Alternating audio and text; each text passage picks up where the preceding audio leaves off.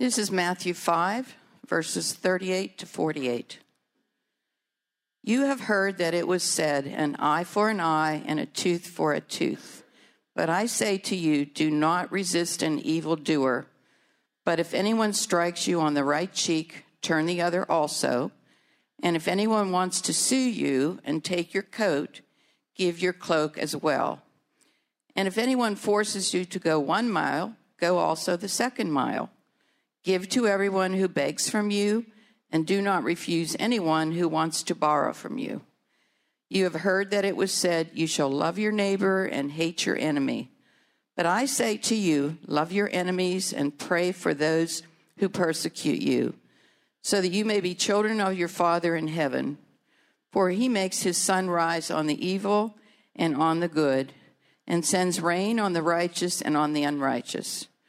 For if you love those who love you, what reward do you have? Do not even the tax collectors do the same? And if you greet only your brothers and sisters, what more are you doing than others? Do not even the Gentiles do the same? Be perfect, therefore, as your heavenly Father is perfect. Long before there were protests, long before people were fighting for civil rights, there was Jesus. Before we think of Jesus as a, oftentimes we think of Jesus as a, a, very holy figure, and he was, very much so. I believe that Jesus was the Son of God. I believe Jesus was God. But I also believe that Jesus was radical in his day, that he was political, that he was creating a movement that shook a lot of people up. And a lot of people, it shook up let, let me put it this way if there are things that Jesus says that do not leave you at times feeling uncomfortable, you're not reading them right. Because the message that Jesus was sending at the time in the first century oftentimes left everyone feeling uncomfortable. Just when they thought that Jesus was on their side and going to represent them, he switched the tables and made everyone think that's why a lot of times in the service, we, when we pray, we talk about uh, help us feel challenged, because the words of Jesus should challenge us. It, the words of Christ should make us motivated. We should be a little bit uncomfortable to where it forces us to move forward in one direction or another. It should force us to take a little bit of a self inventory of our own behavior and see how we're doing. This is a passage that has been often used as. Um, in many, in, in a variety of ways. And some people criticize it because they say that Jesus is telling people to be a, uh, a doormat. They're saying Jesus didn't understand what, what was going on in our world today. When we talk about persecution, when we talk about heartache, when we talk about people being abused, we're really talking about some nasty stuff here. And we don't just turn the other cheek and we don't just let it go. We can't just do that and Jesus doesn't understand. Therefore, a lot of people, it's led them to believe that Christianity is no longer relevant for today. But I really, I, I really want us to understand something here. If we look at the time when Jesus was talking about this, he's doing it on a, uh, what's, what's known as the Sermon on the Mount. And a lot of people think that this was kind of his, his um, uh, a part of his longer sermon that he gave wherever he went. And they, they labeled it Sermon on the Mount because he gave it once, but they also believe that he probably gave it more than that. You know, wherever he would go into a town, when he would preach and when he would speak, this is kind of the message that he's giving to people. It was a repeated, repetitive message because he wanted us to understand it.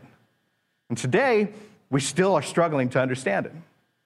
Like I said, we think that it means uh, let, allowing people just to walk all over us and be a doormat.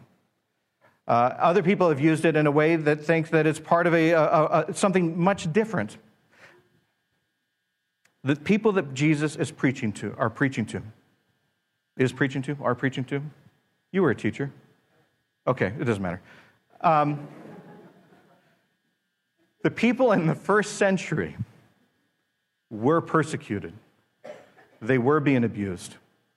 In fact, more of them could say, uh, You don't know how bad we have it, than more of us could say today. Imagine if uh, the city uh, that we live in, the city of Lincoln, Nebraska, was suddenly overtaken by a, a hostile force. We see it in movies all the time. But imagine that that really happened. And suddenly, you are no longer considered human. You are considered a lower class. And the force that has now occupies the land has the rights over everything. They can abuse you. They can hurt you. They can take away all of your earnings. They can separate you from your family. And if you balk at that, if you complain about that, they can kill you. That's a little bit different than what we live now. But that doesn't take away from the, tra- the, the, challenges and the hurt and the, and the abuse that many of us have felt in our lives. But I say that because I want us to know that Jesus did know what we go through today, just as he knew what they went through then. Jesus was raised in a poor family. He was raised in a town that was insignificant. He knew what it was like to be persecuted. He knew what it was like to be second class, third class. He knew what it was like to be treated inhumane. And yet he still talks about this love. Now, granted, he's not talking about. Um, Will, can I borrow you for a second? Sure. All right, come on up here, buddy. Are you right handed? Uh, yes. Okay. Had to think about that. Wow, that's a musician. Um, in Roman times, people were, were disrespected and, and, and, and distreated. And it was okay for somebody to just come up, uh, talk poorly about you. he, he, he, he, knows the scripture. He used as an example here. and uh, hit you. Okay, so act like you're gonna, gonna slap me across the face. Okay? Right there. Okay, you're gonna slap me on the right side of the face. You see what he did there with this? Okay? Back in those times, uh, the, the Israelites, the Jewish people, when it came to the Roman people, were considered so insignificant, so um, vile, so unclean, that if I'm going to strike you, I'm going to do it with the back of my hand because I won't dare touch you with this part because you're so dirty. You can sit down now. Naturally. I know. He's, he's really has some violent tendencies. I'm really glad that I'm over there. Um, Jesus is saying that when somebody comes and smacks you, turn the other cheek. In other words, make them, make them slap you with their open hand. He's still talking about slapping. He's still talking about the reality that they are being persecuted. He's not talking about a miracle cure here. They are living in tough times. Remember that. He's not the person that goes around and says, I'm going to wipe all of this away and nobody's going to treat you poorly anymore. He's living in that reality. A lot of people thought that he was going to be this, uh, this a- angel with a sword and he was going to clear out the Romans. He's not doing that. But he is saying that when they persecute you, when they abuse you, force them to treat you like a human being. Force them to treat you as somebody that is an equal, that is not um, unclean. If they're going to hit you, as they can in a respectful way, make them do it. And the same with when somebody says, um, if somebody forces you to walk a mile. In Roman times, back when there were, uh, imagine us, okay, we're, we're occupied now, and we have people that are treating us as subhumane. I got a load that I need to carry. I can just grab either one of you and say, carry it for a mile. Carry my belongings for one mile. And you were obligated to do so. That was the agreement. I could force any of you to carry whatever I had for a mile. And so that's what Jesus is talking about when they force you to go a mile. And he's saying, go the extra one.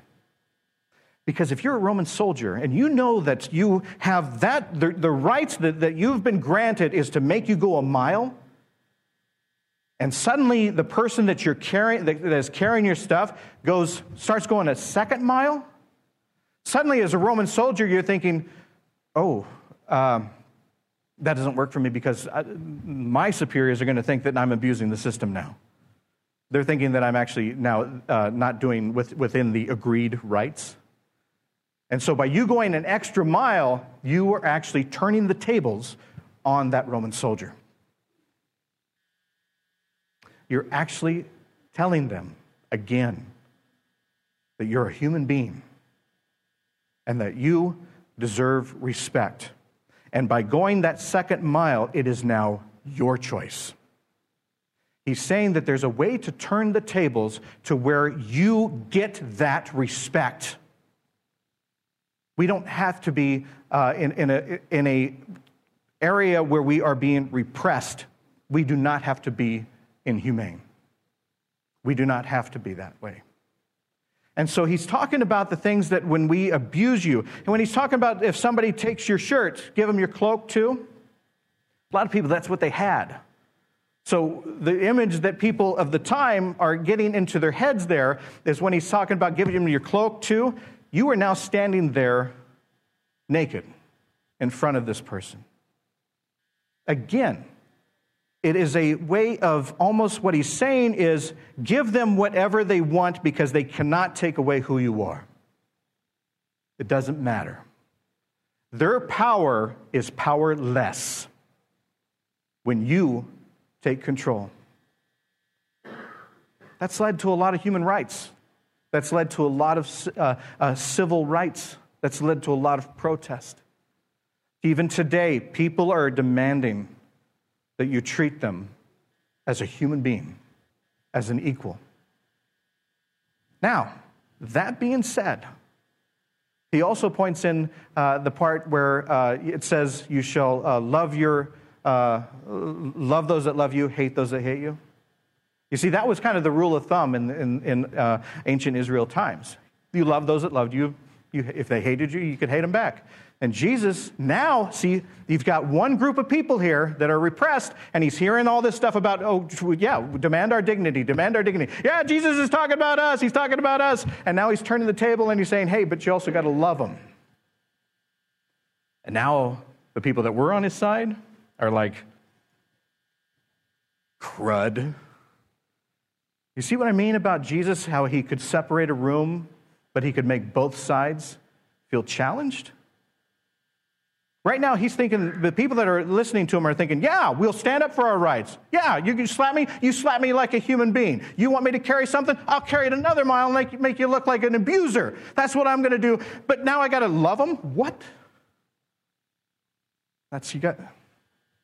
The point that Jesus is trying to make here is that you have the right to be treated like a person.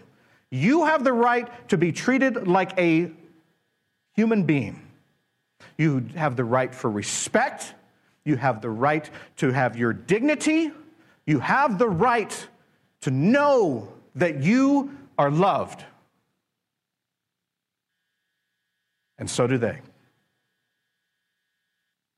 That's the radicalization that Jesus is bringing.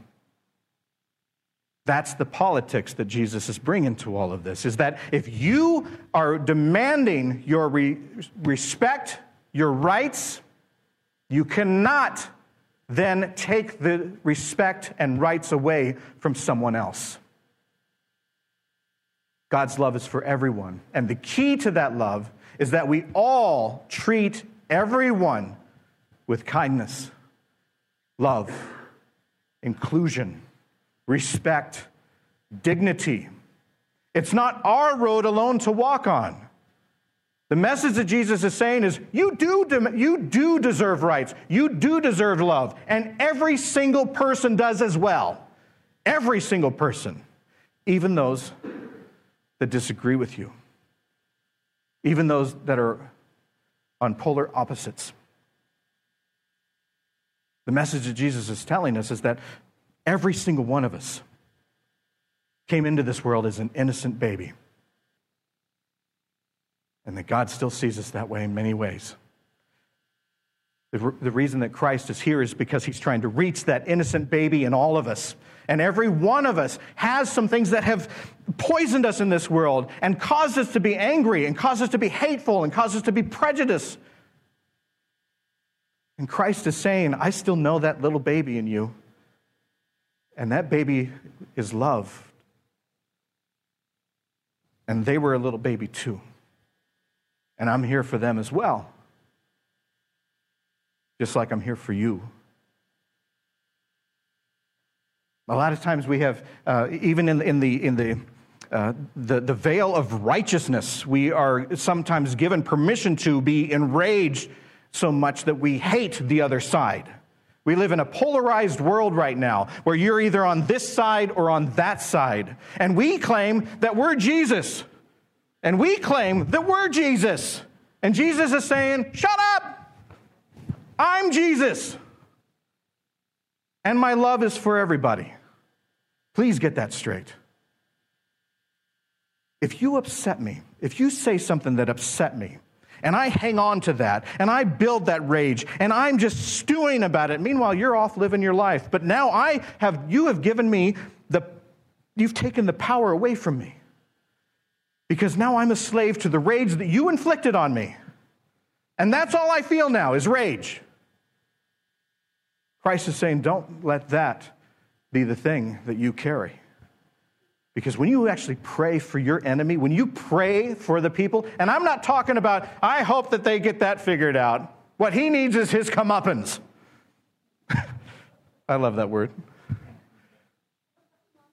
Jesus, I don't know what it means. Jesus said,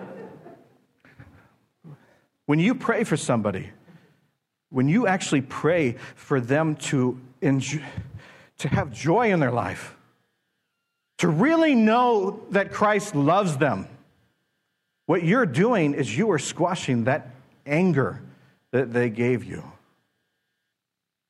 What we are is what we feed this world.